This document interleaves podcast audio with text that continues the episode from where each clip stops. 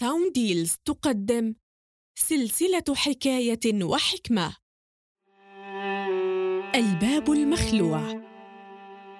عاشت الأم وطفلها الصغير في غرفة متهالكة في حياة متواضعة يأكلان من الطعام ما تيسر ويلبسان من الثياب ما بلى.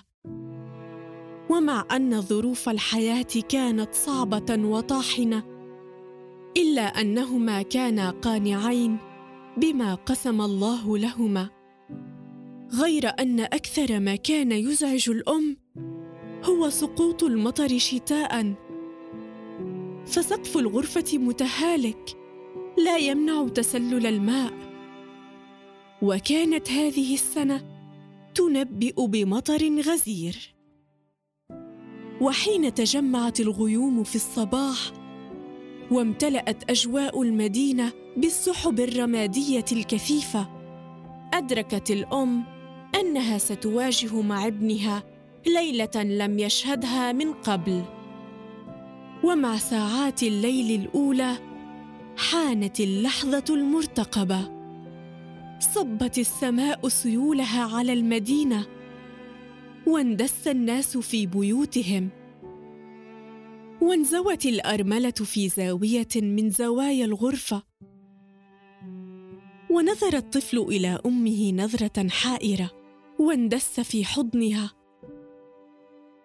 ولكن ثيابها كانت مبتلة بسبب قطرات المطر التي كانت تصيبها.